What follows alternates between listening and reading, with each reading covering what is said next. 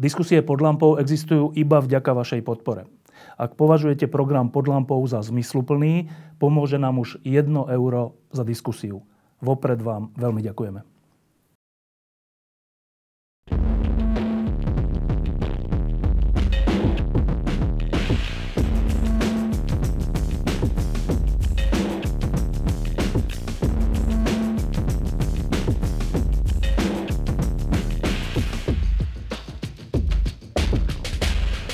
Na Slovensku máme o pár dní prezidentské voľby a v tej súvislosti sme svedkami rôznych vyhlásení.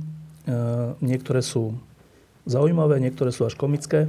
V posledných dňoch sme počuli dokonca jednu kázeň významného biskupa, ktorý dokonca povedal to, že voľba jednej z kandidátok je, alebo jej podpora je ťažký hriech.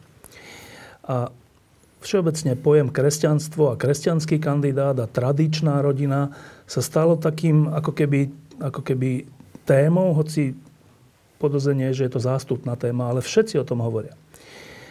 A tak sme si povedali, že si zavoláme človeka, ktorý o týchto um, veciach nielen rozpráva prvoplánovo, ale ktorý o nich poctivo premýšľa. Vítam v našom štúdiu Tomáša Halíka. Ahoj Tomáš. Ja.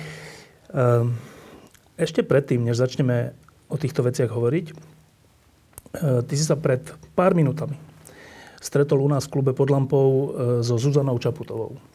Tak hneď dve otázky. Prečo si sa stretol práve s ňou a aký je tvoj dojem?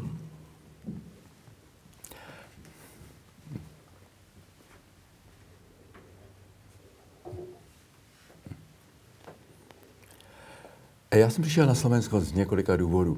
Jednak, e, protože mám Slovensko rád a záleží mě na něm a záleží mě na jeho budoucnosti. A jsem přesvědčen podobně jako Karel Schwarzenberg, e, vlastně nejzkušenější český politik, že právě Zuzana Čaputová by mohla být významná nejen pro Slovensko, jeho budoucnost a jeho prestiž ve světě, ale také pro celý ten náš region.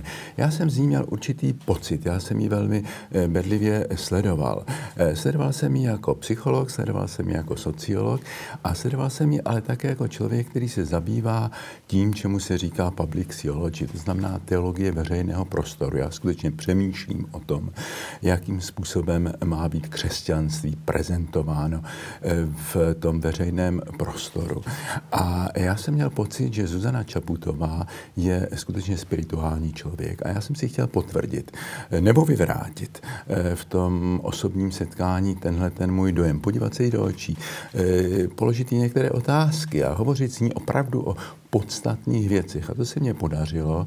A taky jsem se jí chtěl omluvit za to, že někteří křesťané a představitelé církve o ní mluví nekompetentně a podle mého názoru e, vlastně sprostě.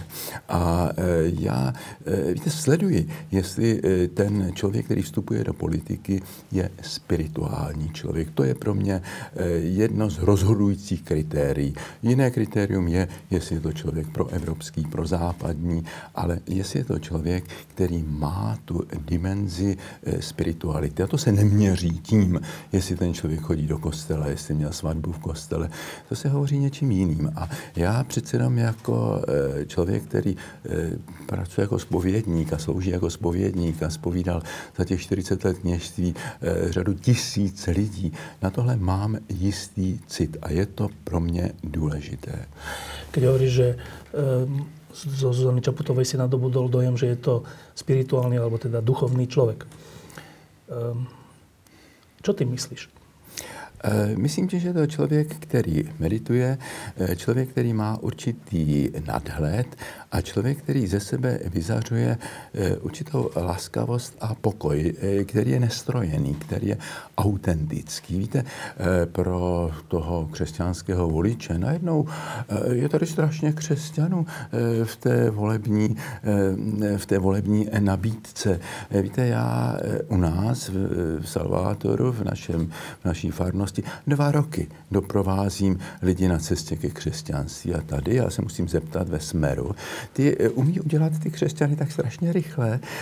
Tam najednou vidím člověka, který byl komunistou do roku devadesát, kovaným navíc v Moskvě a najednou prostě před volbami je to praktikující věřící katolík, který se nechává fotografovat z biskupy. No, oni možná mají nějaký způsob, jak udělat ty křesťany tak strašně rychle, že jo? Fico taky si vzpomněl před volbami, že byl vlastně biřmovaný a asi umí ještě Andělíčku, moji strážničku, proto je vlastně ideální kandidát pro, pro křesťany. Pan Harabin, který je proruský a šíří vyložené lži a paniku, tak je obhájce křesťanských hodnot a vyložený, vyložený fašista v Kotleba se nechává vyfotografovat, jak klečí před panou Marí a zasvěcuje jí Slovensko. No to už teda přestává všechno. Já si myslím, tady je povinnost e, těch biskupů a e, těch autorit říct, tak toto ne, toto je chucpe, toto je rouhání, toto je zneužívání té Panny Marie a těch náboženských symbolů e, k, e, prostě k svému, k svému prospěchu. Já jsem tak vděčný té Zuzaně Čaputové, že s touhletou kartou na tom nominálně katolické Slovensku nehraje, že je jaká je. E, víte to, že e, dráždí prostě ty, e, ty některé klerikální kruhy. Já si myslím, že to má řadu, e, že to má řadu psychologických, ale i e, sociologických příčin. On je to ten klerikalismus, to, o čem jistě budeme ještě hovořit, o čem mluví papež František, že je to ta strašná nemoc církve. Ta představa, že ten člověk, který je v kléru, který má nějakou funkci, teďka může mluvit do všeho. Naši biskupové, zaplať Bůh, eh, už před volbami nepodporují nějakého kandidáta. V Česku. Eh, v Česku, jo, protože eh, z, jako vlastně ve všech civilizovaných zemích pochopili, že podporovat něho, nějakého kandidáta oficiálně, církevně, znamená dát mu polibek smrti. A někoho eh, potupit eh, znamená, že spoustu slušných lidí eh, toho člověka naopak bude podporovat, že to má vlastně kontraproduktivní tahleta a je jasně řečeno v církevních dokumentech, jako jestliže se má třeba biskup jako biskup vyjadřovat k volbám, tak může mluvit obecně o prostě nějakých morálních principech. Ano, má vystoupit proti lidem, kteří zneužívají třeba náboženství, ale nesmí podporovat nebo potupovat nějakého konkrétního kandidáta. Takže já si myslím, že tohle je prostě něco velice, velice, velice neblahého. A e, tenhle ten klerikalismus, víte, ona, ty církevní kruhy, bohužel, a teďka se to ukázalo v těch zneužíváních a v těch dalších věcech, které, e, které teďka se stávají zřejmými. Bohužel ta e, klerikální e, role přitahovala lidi nezralé, přitahovala lidi, které se bojí ženy. Já myslím, že oni se té Kaputové, e, se, té Čaputové se bojí také proto, protože se prostě bojí žen, protože sami nejsou dost maskulinní. To byl také problém e, Roberta Bezáka. Najednou to jeho okolí ho vnímalo jako někoho cizího, protože to byl normální chlap, zdravý chlap, že to nebyla prostě nějaká e, bývotní tetička. A e, takže já si myslím, že tohleto tam je a že stále e, mnoho církevních představitelů a katolíků mají strašně zúžený, e, zúžený obzor. Že mají jeden takový primitivní rastr, pár otázek, že co ten člověk si myslí o potratech, o rozvodech a tak dále. A uniká jim to, co je daleko podstatnější. Samozřejmě ochrana narozeného života. Já jsem také proti potratům a e, Zuzana Čaputová jasně řekla, kdybych já byla v té situaci, tak já se postavím na stranu života. Ale já chci, aby tohleto byla volba, která vychází ze svobodného rozhodnutí. A jestliže něco má být cností, tak to musí být ve svobodě. Takže tohle si myslím, že je taková věc, která se udála v osmdesátých letech v katolické církvi a s kterou teďka bojuje papež František. To, že se najednou mnozí katolíci soustředili jenom na tu agendu související se sexuální morálkou. A papež František měl odvahu říct, prosím vás, to je neurotická obsese, to je neurotická obsese. Vy cedíte komára a přehlížíte velblouda. Vy vy vidíte stále jenom ty věci okolo potratu, homosexuálu, kondomu a uniká vám to, co je to podstatné pro evangelium. Ta solidarita s chudými, solidarita s marginalizovanými, věc spravedlnosti, věc zodpovědnosti za životní prostředí. A tohle jsou právě ty velké křesťanské hodnoty, které právě ta Zuzana Čaputová hájí, myslím, daleko zřetelněji, než ti, kteří se zaklínají tím křesťanstvím, ale zaklínají se jim způsobem, který mě jako křesťana, jako katolíka, jako kněze vlastně dráždí.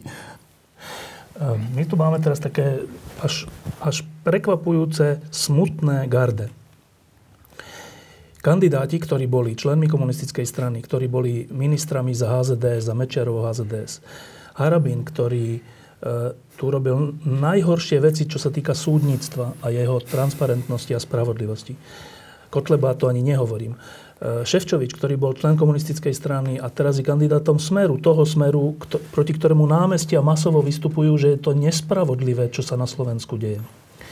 Tak týmto všetkým stačí povedať: mám birmovku, som za tradičné hodnoty, som za kresťanstvo a, a zrazu majú podporu najvyšších predstaviteľov cirkvi. A Zuzana Čaputová, ktorá povie, nemám birmovku, lebo je z takej rodiny, tak na jej adresu a na adresu jej podporovateľov príde kázeň, že e, kto ju podporuje, to sa týka aj Tomáša Halíka teraz v tejto chvíli, má ťažký hriech, až takto. A hovorí sa o diabloch. Ja tomu stále sa zdráham uveriť, ale to sú fakty. O čom toto svedčí, toto gardu? Svedčí to strašné povrchnosti a nevzdělanosti a neautentičnosti určitého typu katolictví. Já jsem se taky na některé ty e, ta kázání díval, no a e, některým těm lidem, kteří takto mluví, bych řekl, strýko, e, jako jestliže máš takovýhle obzor a takovýmhle způsobem rozumíš problémům současného světa, tak e, já bych se tě třeba zeptal, abys mi poradil, tak nejlépe mám uctívat panenku Marii Sedmibolestnou, ale prosím, nerad mi, kterého kandidáta si mám vyvolit, protože v tom nejsi kompetentní. A církev jasně říká, v těch politických věcech je oprávněná pluralita. A tam se člověk musí řídit svým svědomím, svým rozumem, svou zkušeností. Do toho mu hierarchie nesmí mluvit. A když chce, samozřejmě může vstupovat eh, hierarchie a kněží do veřejného prostoru, ale tam musí mluvit za sebe. Když mluví jménem církve, tak nech je to v takových těch závažných věcech. Ano, tady někdo hlásá nacionalismus, papež František říká, křesťan nesmí, nemůže být nacionalistou. Jestliže někdo, eh, jak si mluví, hlásá rasismus a tak dále, ano, tam je třeba říci ne. Ale v těch ostatních věcech, tam je přece oprávněná pluralita a tam dobře, ten kněz a biskup nechť mluví za sebe. Kardinál Duka teďka e, se vymezil vůči jedné divadelní hře, já to považuji trochu nešťastné, ale to je jeho věc. A on řekl, ale tohle to já říkám jako Jaroslav Duka svým občanským jménem, ne jako kardinál, ne jako představitel církve. Já tady také, proto jsem tady v civilu, abych ukázal, já tady nereprezentuji v téhle chvíli katolickou církev. Já tady jsem jako Tomáš Halík, který má rád Slovensko, který e, s, e, prostě se na to dívá z určitého svého pohledu, který samozřejmě e, není neomylný. Že? Ale, e, takže e, je třeba se k tomu vyjadřovat, ale jaksi za sebe a e, s určitou pokorou. E, také tri základné výroky, které se dnes používají jako kladivo na Zuzanu Čaputovú som ti poslal a skúsme k ním kratučko sa vyjadriť. Prvý výrok. Týka sa potratov, kde Zuzana Čaputová povedala, že ona je proti potratom. Keby tam to prišlo v jej živote, určite by bola za život a nie za potrat. Ale chce, aby to bola zodpovednosť ženy. Nie právo ženy, ale zodpovednosť ženy. Krátký katolický výklad tohto výroku. Já ještě než se k tomuhle vyjádřím, tak bych před závorku, jak si vytknul, ona dostává nálepku liberál. Extrémnej liberálky dokonce. Extrémnej liberál. Tak tohleto je právě e, takový ten způsob, jak se zachází s nálepkami bez, e, bez rozlišení a bez rozmyslu. E, můj přítel, velmi konzervativní americký katolický myslitel George Weigel, e, psal o Janu Pavlu druhém. Jako o liberálovi ve velmi pozitivním slova smyslu. Totiž e, a filozof John Gray e, říká, jsou dva druhy liberalismu. Je liberalismus toho typu, který otvírá ten veřejný prostor pro všechny. A tam samozřejmě má své důležité místo i křesťanství, církev, e, křesťanský e, pohled. A potom je ten liberalismus jako ideologie, která vytlačuje, chová se totalitně a vytlačuje ty všechny ostatní. To druhé je špatné, to první je dobré. A ten liberalismus, který reprezentuje e, paní Čaputová, to je ten liberalismus toho prvního typu. Prostě otevřený prostor pro všechny. A právě tento typ té liberální demokracie, to je podle mého názoru a kvalifikovaného názoru, protože tím se opravdu zabývám. To je nejlepší prostředí pro uplatnění křesťanů církve, e, protože je strašně nebezpečné, když se instrumentalizuje křesťanství a dělá se z toho spojenec nějakého nacionalismu. To dneska vidíme u těch populistů, jako je Orbán, u těch populistů, jako je Kaczyński. To je strašně nebezpečné. E, já jsem teďka byl na Maďar, v Maďarsku, mluvil jsem s celou řadou biskupů, teologů a říkají, ten Orbán se snaží skorumpovat církev. On dává velké peníze a oni budou, písk, oni budou tancovat tak, jak on píská. Někteří velmi eh, hlubocí lidé, zejména Pannonhalma a tak dále, říkají, na tohle my nepřistoupíme. To je strašně krátkozraké, protože to znamená, že tím eh, získáme nějaké eh, výhody finanční a tak dále, právní, ale ztratíme, eh, ztratíme věrohodnost. Ztratíme věrohodnost především u mládeže, u myslících lidí. To se obrátí strašně proti nám. Totéž mi říkají moji přátelé mezi e, polskými biskupy a teology, těmi tedy s otevřeným hlavou, kteří vidí trošku dopředu. Říkají, tohle je strašně nebezpečné, co prostě dělá ten Kaczyński a, a to PiS, že se snaží instrumentalizovat církev. Když církev na tohleto, na tohleto přistoupí, to se jí strašně nevyplatí, protože tyhle ty populistické režimy tady nebudou na věky. A jestliže padnou, pak přijde tak tvrdá sekularizace. E, takhle to bylo, takhle to bylo v Irsku, takhle to bylo v mnohých zemích, které byly velmi katolické a najednou to zmizelo jako sníh na jaře. A tohle to se může stát tam, kde je katolicismus e, zneužíván právě pro tyhle ty populisty. Už teď potom ztrácí, že tady Bezák byl člověk, který se snažil budovat ten velmi důležitý most mezi církví a inteligencí, mezi církví a tou společností, která je stále více sekulární, mezi církví a mládeží. Tenhle ten most byl zbořen a já nevím, komu se to znovu podaří. Tak vidím tady otevřené hlavy v katolické církvi, ale mají to tam spíš těžké a ti dělají pro tu církev tu nejdůležitější práci, pro její věrohodnost a pro její budoucnost. Takže liberalismus, to není nějaká nálepka, nadávka. U nás se říká, kdo používá cizí slova, tak to je liberál. Jo, ale e, je třeba rozlišovat, vždycky je třeba rozlišovat. Ano, je ten agresivní, militantní laicismus, tomu je třeba říci ne. Ale papež František a už papež Benedikt mluvili o zdravé laicitě, o, o té sekularitě, která je správná, která je ten velmi dobrý prostor také pro církev, aby mohla působit ve svobodě a musí hájit tu svobodu také pro ty ostatní. Takže na co si se bezprostředně ptal, na ty potraty, dneska celá řada moudrých katolických politiků a představitelů vidí, že odstraň tohohle zla, a ono je to zlo, nespočívá v tom, že budeme potraty kriminalizovat. Konec konců to je nereálné něco takového dosáhnout prostě v té společnosti demokratické a těmi to žádný prezident, byť by byl nej, jaksi fundamentalističnější, toho nemůže dosáhnout, ale my to zlo potratu můžeme překonávat tím, že budeme vytvářet sociální zázemí pro ty ženy, které jsou v těch těžkých podmínkách, tak aby nemuseli jít na ten potrat, tak jim vytvořit psychologické, sociální zázemí, Toto je úloha křesťanů, ne křičet proti potratům. Víte, z téhleté agendy potraty, kondomy, rozvody, homosexuálové, z toho se opravdu stala taková ta neurotická obsese. Takže lidé v osmdesátých letech říkají, to jsou to ty katolíci, a to jsou ty, kteří jsou proti homosexuálům, proti. A pro co oni jsou?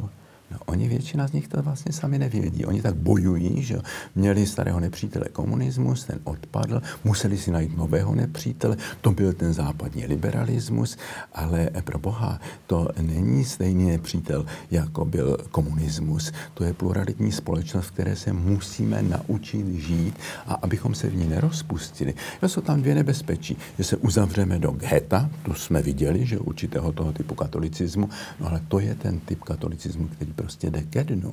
Ten je nezachranitelný. To bylo něco, co bylo spojené s určitou sociokulturním milié, které postupně mizí a je třeba, jestliže chceme z, téhleté, z tohoto Titaniku, který skutečně jde ke dnu, vysvobodit to, co je tam opravdu závažné. On nese ohromné hodnoty, ohromné hodnoty tradice, morální inspirace, víry, naděje a lásky, tak to musíme zachránit chránit a přenést z tohohle, z tohohle vehiklu, který odchází, do nějakého nového prostředí a učinit to věrohodným v tom prostředí svobody, plurality, demokracie. To je náš veliký úkol, abychom tomu liberalismu chceme byli kompetentními partnery a ne někým, kdo to bude prostě napadat a pomlouvat. Druhý výrok sa týkal registrovaných partnerstiev, kde Zuzana Čaputová povedala, že je za právnu úpravu vzťahov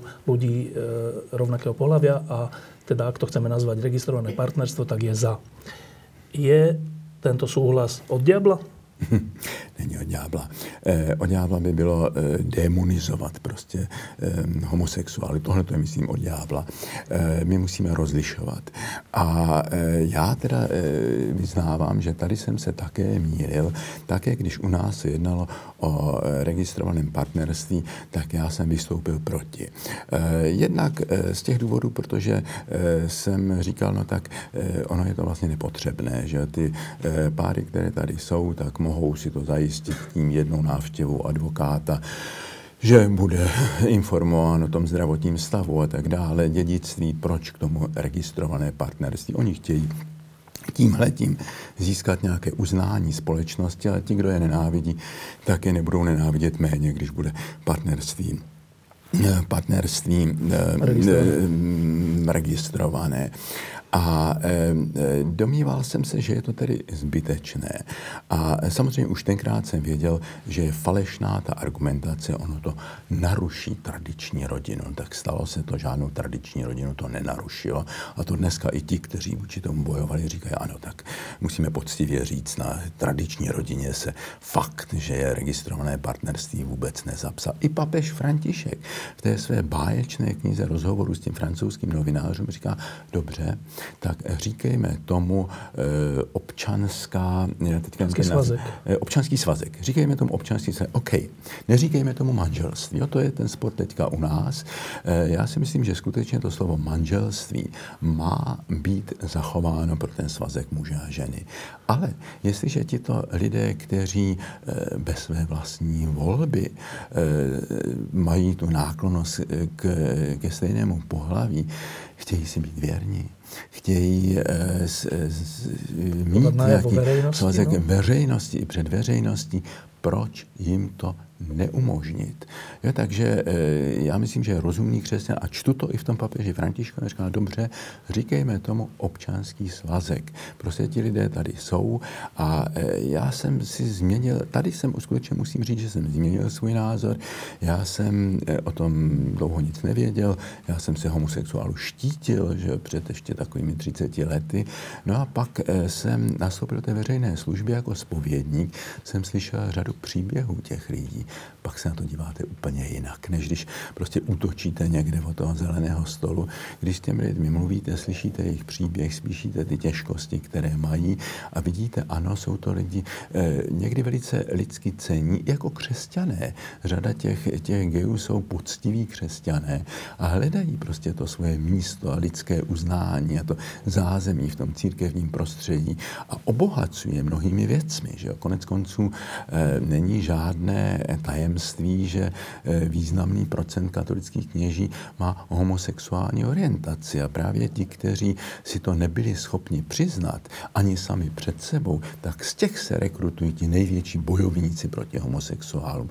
Můj spolupracovník a dobrý přítel, sexuolog Slavomír Hubálek, bohužel už zemřelý, říkal, dejte si pozor, vždycky ti lidi, kteří jsou největšími bojovníky proti homosexuálům, skoro vždycky jsou to homosexuálové, kteří buď si nejsou ochotni to přiznat sami před sebou, bojují se svým vlastním stínem, anebo vedou druhý život, dvojí život a prostě tou konzervativností to zakrývají. Takže já si myslím, že tady je třeba prostě změnit, změnit postoj.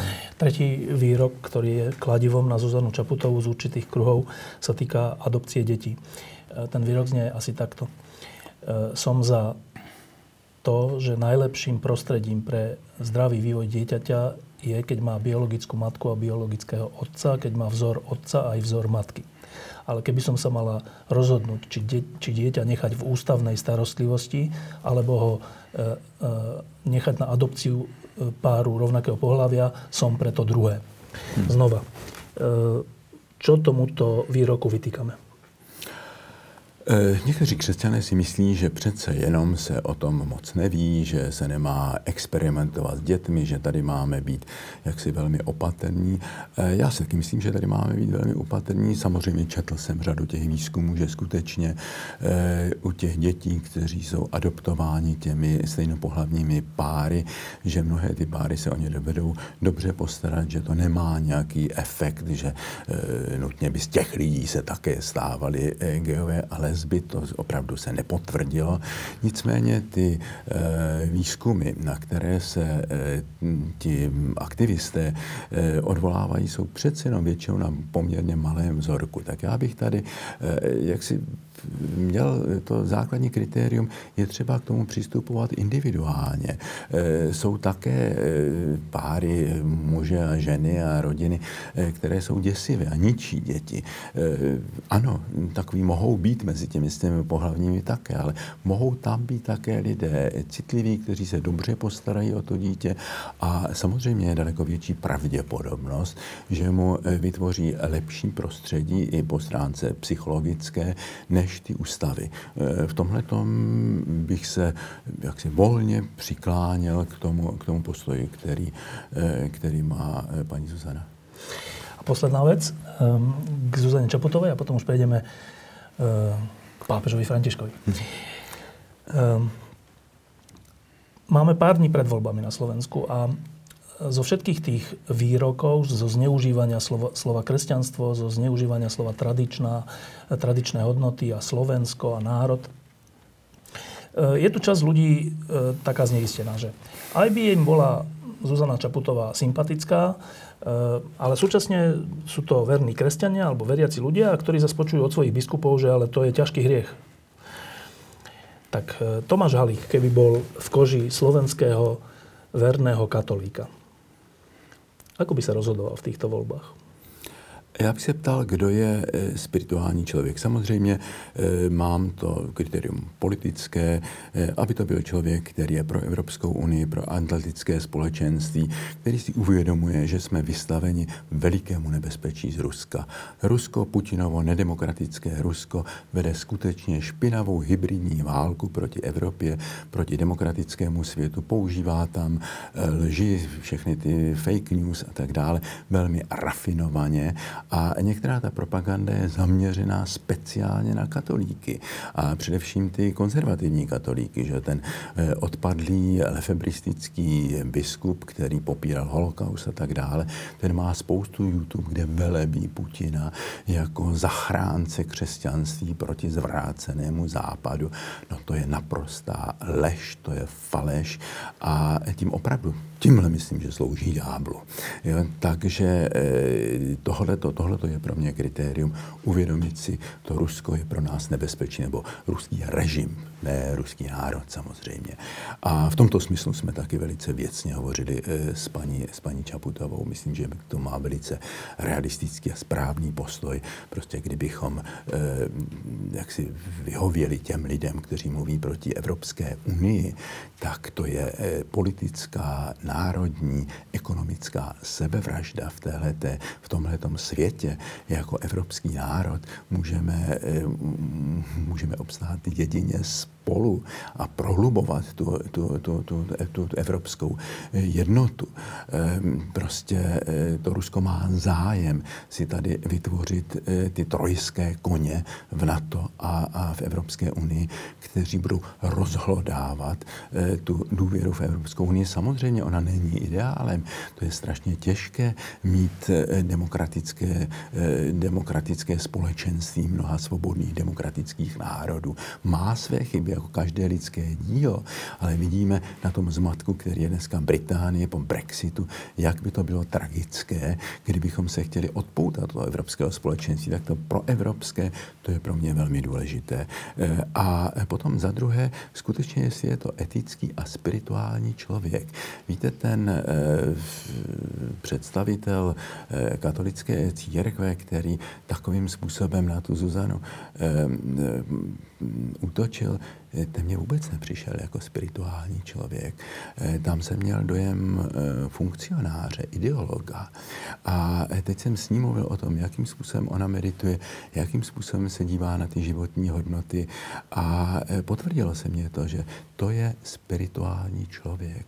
A to je daleko důležitější, než jestli byl běžmován, nebyl běžmován. Protože jak si ten dnešní svět je vyhladovělý po těch lidech, kteří přinášejí jinou kvalitu, právě tu morálně spirituální kvalitu mezi ty profesionální politiky. Tohle bylo kouzlo Havlovo, že najednou přišel do toho světa těch profesionálních politiků, známe jejich rétoriku, známe jejich chování, najednou eh, někdo z toho jiného světa s jiným jazykem a tohle to přináší ta paní Zuzana a já myslím, že může eh, být takovým báječným symbolem, eh, symbolem Slovenska. I eh, tím, že je to, že je to žena, že je to půvabná příjemná žena.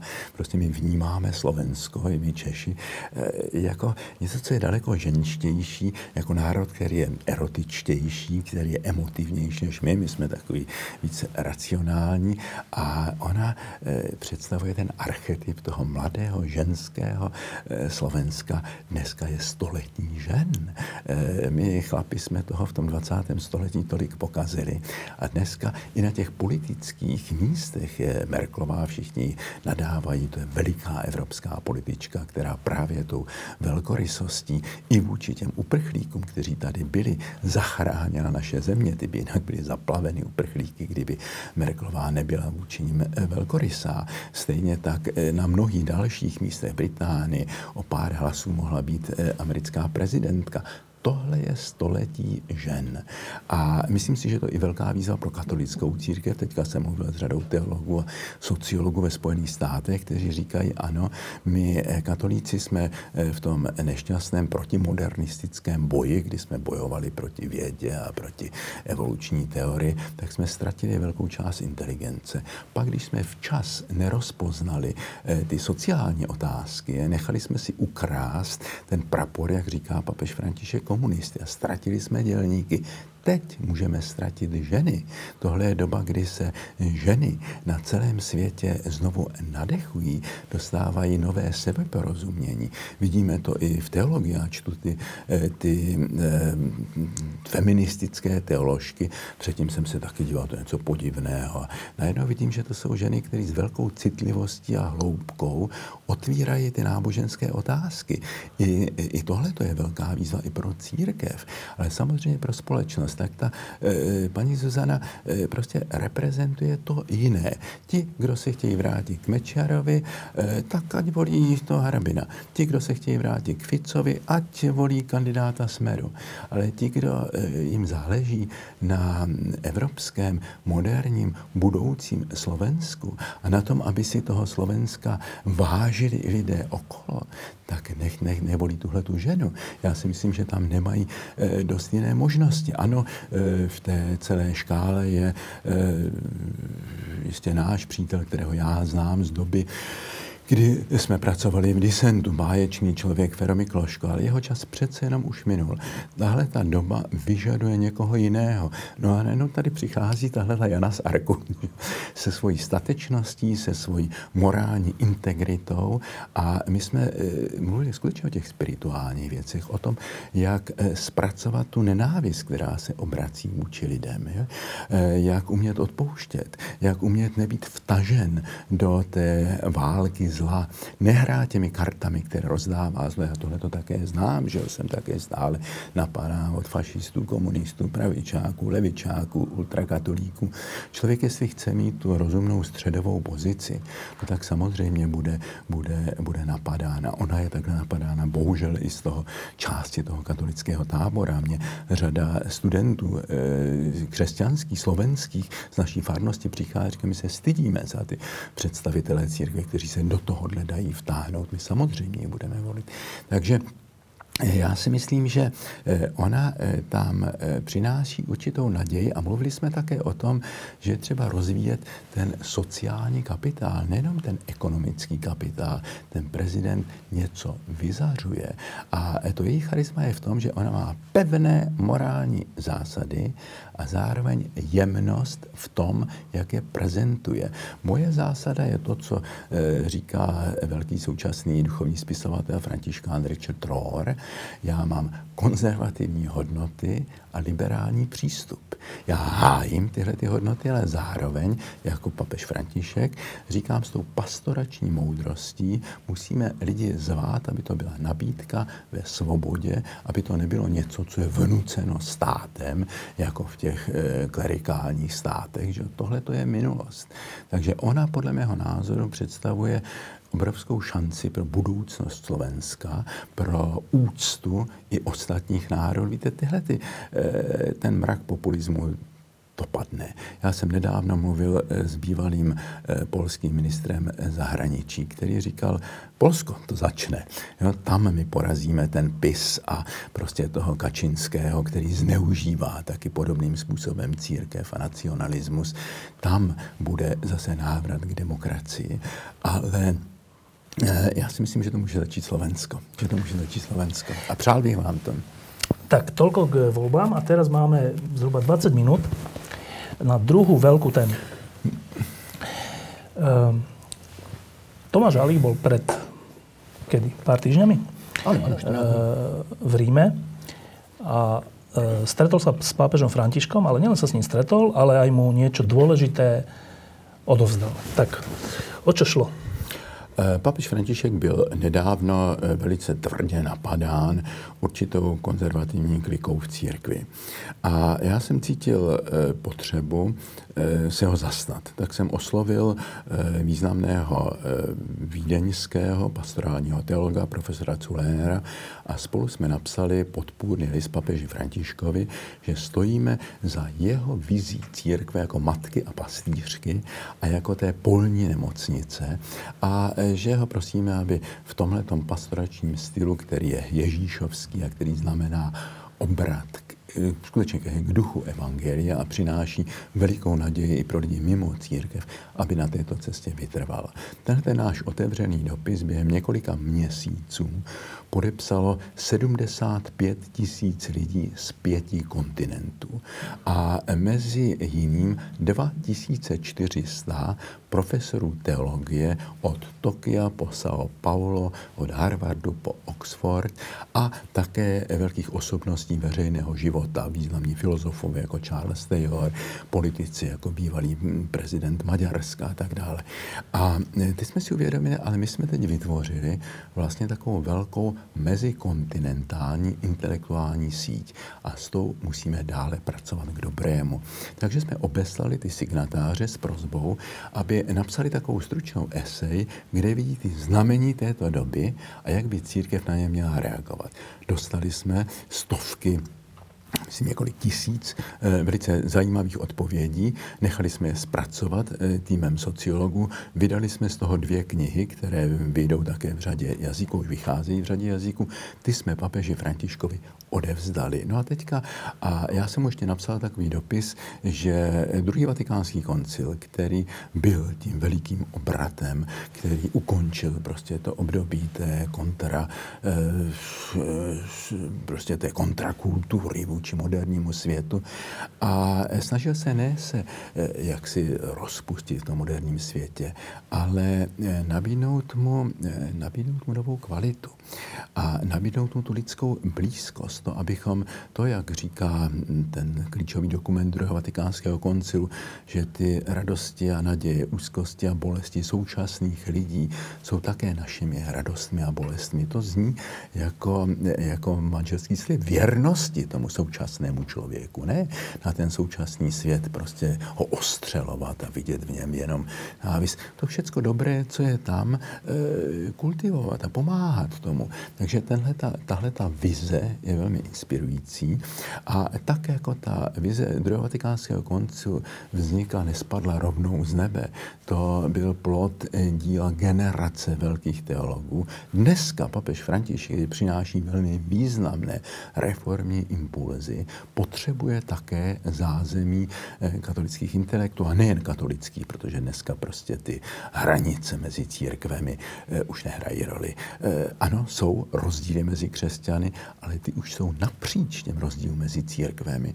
Takže je třeba ty lidi otevřené mysli, dobré vůle, kteří mají tu senzitivitu vůči těm znamením času a zároveň, jak si mají zodpovědnost za to křesťanské dědictví, tak vytvoří takovou intelektuální síť a ty myšlenky papeže Františka dále promýšlet, rozpracovávat je a vtělovat je do těch faktických a velmi rozdílných podmínek těch různých kontinentů. Tam jsme třeba zjistili úplně jiné akcenty. Má církev v Latinské Americe, tam jde o ten sociální dialog, že tady na západě jde do ten dialog s tím sekulárním světem a tak dále.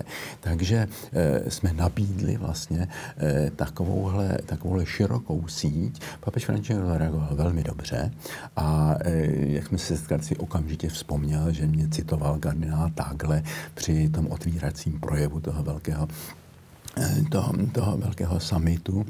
A já jsem se potom setkal a dlouze jsem hovořil s celou řadou jeho nejbližších spolupracovníků, s kardinálem Kasperem, který je takový jeho teologický poradce, potom s jedním arcibiskupem a mým dlouholetým přítelem, který dával papeži duchovní cvičení. Takže papež má tam mezi těmi svými poradci eh, lidi, s kterými jsem navázal opravdu velmi dobrý vztah a já si myslím, že ta práce bude pokračovat. Já jsem papeži hned eh, také dal informaci o jednom velkém mezinárodním výzkumném úkolu, jehož jsem nyní hlavním nositelem a čekáme ještě na schválení všech těch institucí, které mezinárodních, které to mají podpořit a která se jmenuje Víra a přesvědčení nevěřících. Faith and Belief of Non-Believers.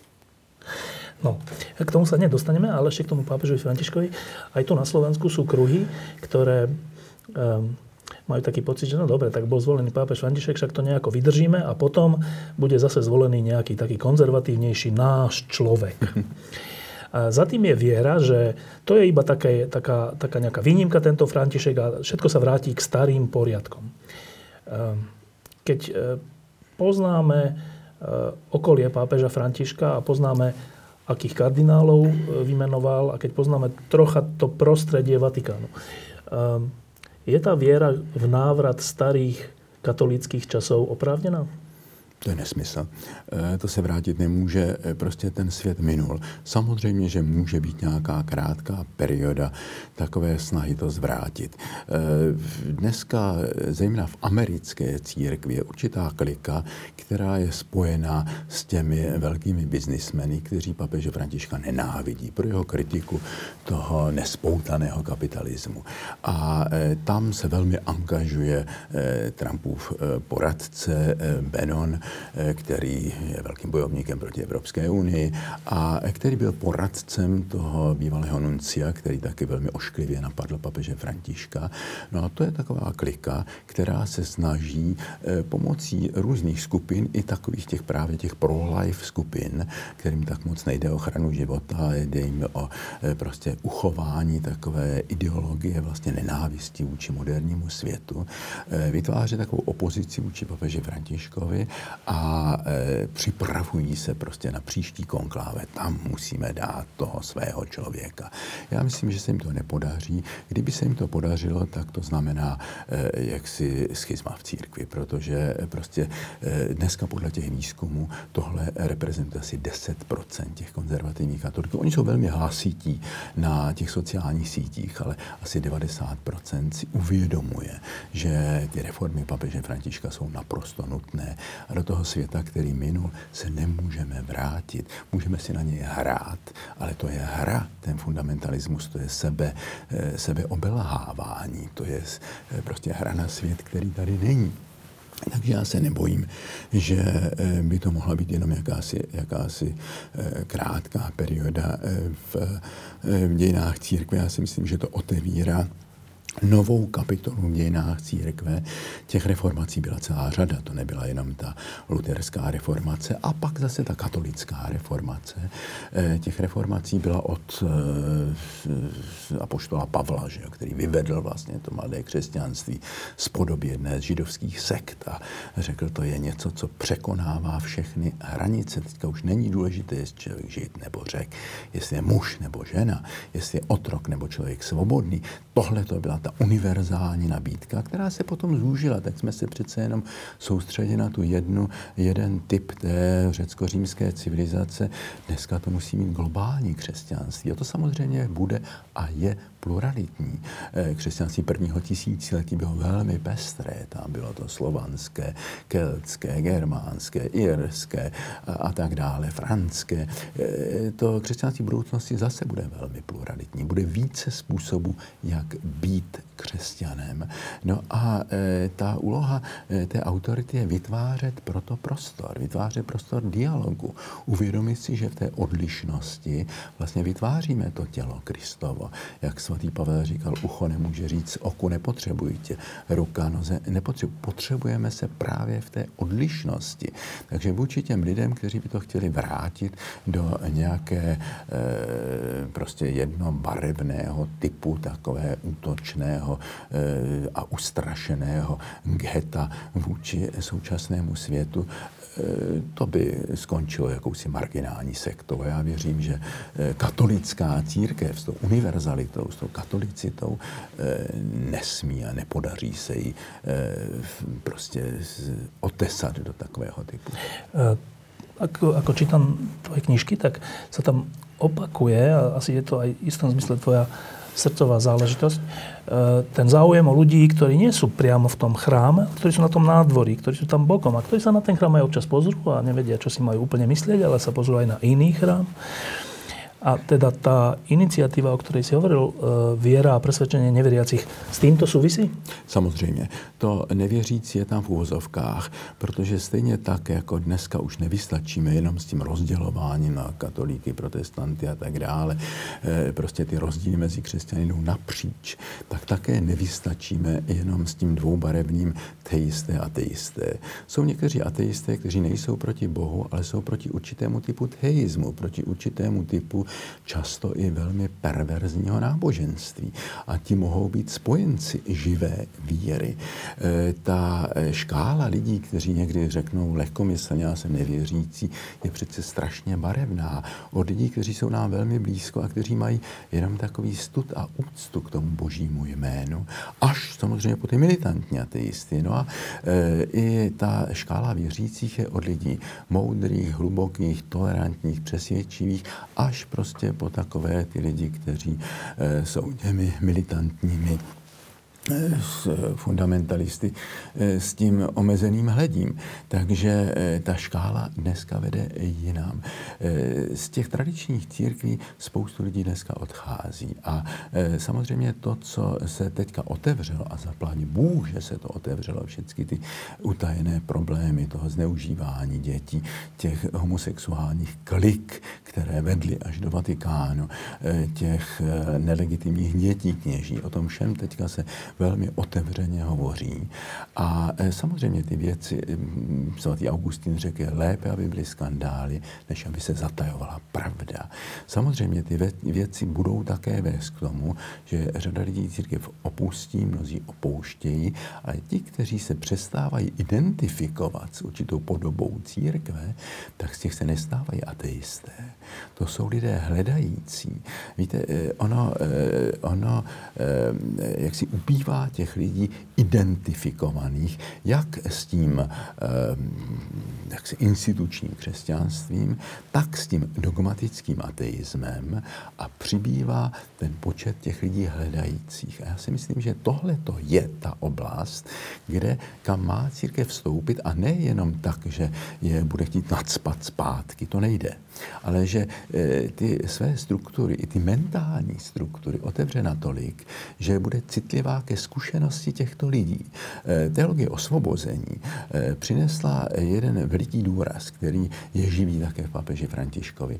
Musíme si, podobně jako Ježíš, věnovat e, velikou péči lidem na okraji, na okraji společnosti, chudým, pronásledovaným, opovrhovaným.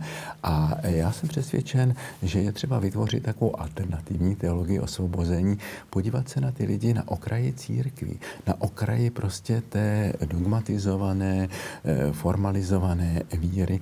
To nejsou ateisté, to jsou často lidé hluboce duchovní, to jsou často lidé s velikou citlivostí k těm nejpodstatnějším hodnotám. My tyhle ty lidi nemůžeme ztratit, my je nemůžeme nacpat zpátky, ale my máme s nimi jít a doprovázet je, my máme co nabídnout z té tradice církve. A právě tváří tvář a v tom dialogu s těmito lidmi teprve rozpoznáváme, co je to nejcennější. Ježíš říká, ten dobrý hospodář z toho pokladu vybírá věci nové i staré. A máme ty lidi v naprostém respektu doprovázet, naslouchat jim. A to bude ta nejdůležitější úloha církve v budoucnosti. Já vidím jakousi avantgardu toho v té takzvané kategoriální pastoraci. A velice pracuji teďka i na Křesťanské akademii s těmi lidmi, kteří pracují jako kaplani v armádě, jako kaplani v nemocnicích, jako kaplani v, v, ve věznicích, jako kaplani na univerzitě. Ti tam nejsou jenom pro ty zbožné kriminálníky, že tam jsou pro všechny. S tím, že každý člověk má přece tu duchovní dimenzi své osobnosti. To znamená, že si klade otázky po smyslu. A my máme být těmi, kdo lidi tady doprovázejí a jak si podněcují to hledání toho smyslu a inspirují a živí je taky určitými podněty. Ale my tam nejsme jako ti, kteří máme monopol na ty otázky, ale jako hledající s hledajícími. A, a v úctě a v respektu tyto lidi doprovázet, nabízet jim něco, ale i od nich se učit. Já si myslím, že tohle to je ta katolická služba, ta univerzální všem, že musíme víc z té hranice. Papež František říkal den před svým zvolením, eh, rozpomeňte si na ten obraz, Ježíš stojí u dveří a klepe, ale on dneska klepe z té druhé strany. On chce vyjít ven z toho církevního prostoru a my ho musíme následovat. To je ten úkol pro budoucnost. E, za štyridsať minút ide vlak z Bratislavy do Prahy, na ktorý ťa odveziem. Tak ešte predsa len, viem, že to by bolo na dlhé, dlhé hodiny, ale nemôžem to obísť. Tá bolestná skúsenosť e, poctivých katolíkov s tým, že v ich cirkvi e, sa v posledných rokoch odhaľujú e, pedofilné a ďalšie škandály. E,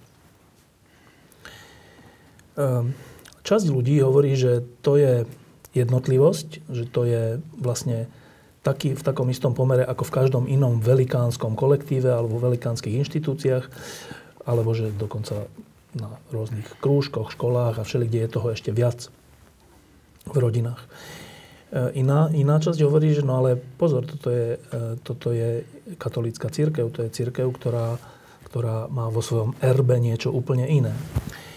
Um, je to aj pre teba bolestné? Je to pro mě strašně bolestné.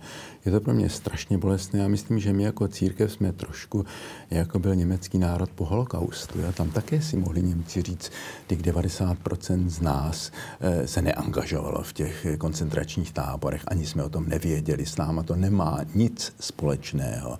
Ale potom, e, jak si celá filozofie, literatura i zodpovědní politici e, konfrontovali německý národ s tím, jak to vlastně bylo možné, že to se dělo v našem jménu a tak dále. A že tam byli také ti biřmovaní. Hitler byl také biřmován.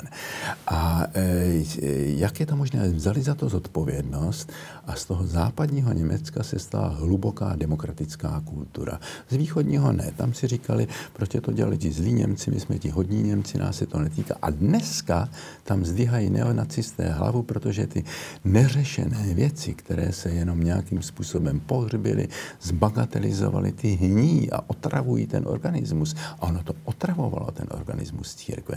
Tohle to veliké pokrytectví. Takže já na počátku jsem si taky myslel, to je jenom selhání jednotlivců. Ano, je pravda, že většina těch zneužívání je v rodinách, že je to v těch ostatních institucích a že církev si musí uvědomit, že také není jenom nějaké společenství andělů, že také neseme ty bolesti ostatních.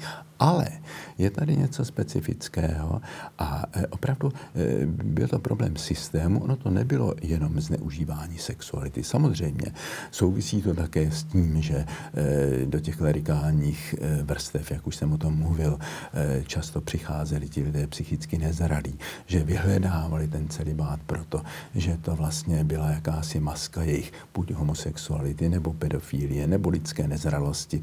A že často lidé, kteří nemilovali nikoho, najednou měli takový pocit, že milují Pána Boha a že se mají stát kněžími nebo řeholníky. Tohle to je něco, co je určitá vrstva v církvi do dneška, ale ono to nebylo jenom zneužití sexuality, ale zneužití moci a autority.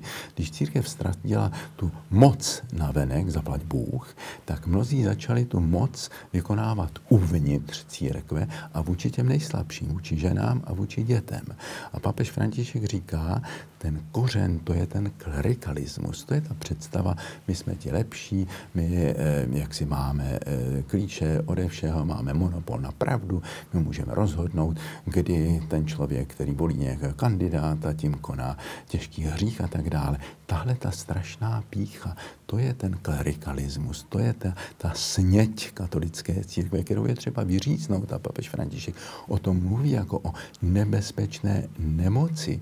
A samozřejmě to není jenom problém kléru, ale taky laiků, kteří ten klérus do téhleté situace e, manipulují, očekávají, že to budou ti, kteří nás jaksi povedou i těch věcech, kde nemají žádnou kompetenci. Takže e, si tohleto je třeba, aby se hluboce změnilo. A papež František začal. Není možné čekat, že po třídenním summitu všecko zmizí, jak někteří říkají. No, po třídenním kongresu onkologů nezmizí náhle e, z, z rakovinové nádory. Ale on uvedl do pohybu určitý proces, který už nelze zastavit. Ano, budou lidé, kteří to budou bagatelizovat i u nás. Bohužel, někteří představitelé církve to bagatelizují, ale to nejde. Jenom pravda nás osvobodí. Posledná otázka. Sme na Slovensku pár dní pred voľbami, ale sme na Slovensku, ktoré bez ohľadu na tieto voľby e, sa nejakým spôsobom vyvíja a, a hľadá si svoju tvár. Hľadá si vlastne, kto, hľadáme si, kto sme. Hmm. Sme katolíci, sme neveriaci, sme aj to, aj to. Sme liberálni alebo konzervatívni a to hľadanie je občas úsmevné, občas vážne, A tá posledná otázka je táto. Keď dnes ľudia počúvajú vyjadrenia, ktoré sa týkajú aj prezidentských volieb zo strany biskupov, keď vidia, že kandidáti, bývalí komunisti sú podporovaní Konferenciou biskupov Slovenska. Keď počujú, že keď by len uvažovali o voľbe Zuzany Čaputovej, tak to je vlastne od diabla a ťažký hriech. Pritom sú to ľudia z toho nádvoria. To nie sú anticirkevní ľudia. To sú ľudia, ktorí si kladú otázky. Kto sme? Aké sme my, Slovensko? Kto sme my na Slovensku? Tak prvé pokušenie asi, tak typujem, je povedať si, tá cirkev a to kresťanstvo, to je úplne out of date. Hmm. To stačí pochovať. To je minulosť. Koniec.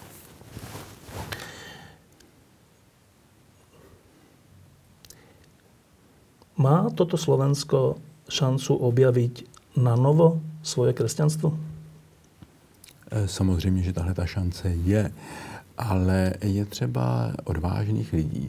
Je třeba lidí, kteří budou vyzařovat skutečně to živé, upřímné křesťanství, kteří se zbaví právě toho klerikalismu, té představy, jak si my držíme ten monopol na veškerou pravdu a, a prostě hrát si na to, na jakýsi středověk v představě romantiků. Vrátíme to do nějaké křesťanské Evropy. Taková nikdy nebyla. Ona byla vždycky pluralitní. Tohle je fikce romantiků, kteří, kterou vybudovali proti, proti osvícenství. Tady je třeba té kompatibility, té vyváženosti. My jsme právě s paní Zuzanou o tomhletom hovořili, jak je strašně důležitá ta vyváženost, jak v osobním životě, tak i v tom politickém životě.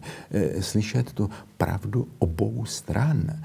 A to je, to je přece jenom to, to je pro mě to katolické, ta univerzalita, otevřenost a snažit se najít prostě e, tu pravdu i u těch druhých. E, neútočit na ty lidi, přinášet prostě jinou kvalitu a, a něco jiného do té společnosti vyzařovat. Tak je přesycená těch e, e, panáků z těch politických stran a těch jejich frazeologie. Potřebují něco nového, živého, autentického, mladého, spojeného s tou e, velikou touhou po spravedlnosti, která tady po té vraždě, vraždě Kuciaka se objevila. Já jsem strašně rád, že e, paní Zuzana má teďka ochranku, protože si uvědomíme, že ty lidi, kteří se jí bojí a bojí se jí právem, protože to je žena, která půjde za právem a spravedlností, to jsou lidé schopni všeho. Ti mají na rukou krev, to není jenom jakási politická opozice. Tady je skutečně ta zločinecká mafie. Ukázalo se, že prostě prostupuje e, policií, soudy, nejvyššími patry politiky. To je strašná odvaha a oběť vůči tomuhle se postavit. A je to strašné riziko. A tak jsem mi říkal, ochraňujte vás, andělé, a svatá Jana z Arku. E, to bude vaše patronka. To bol Tomáš Halík. Ďakujem, že si prišiel a ďakujem, že sa takto zaujímaš o maličkú krajinu v strede Európy. Miluji, ja som vyrost, narodil jsem se jako v Československu, vychován jako Čechoslovák a chtěl bych říct to, co nám vždycky Havel říkal před volbama. On říkal, koho volíte, ale ať pán Bůh vede vaši ruku. Tak ať pán Bůh vede vaši ruku. Utekáme na vlak. Jo. Diskusie pod lampou existujú iba vďaka vašej podpore. Ak považujete program Pod lampou za zmysluplný, pomôže nám už jedno euro za diskusiu. Vopred vám veľmi ďakujeme. Že paní Zuzana má teďka ochranku, protože si uvědomíme, že ty lidi, kteří se jí bojí a bojí se jí právem, protože to je žena, která půjde za právem a spravedlností, to jsou lidé schopni všeho. Ti mají na rukou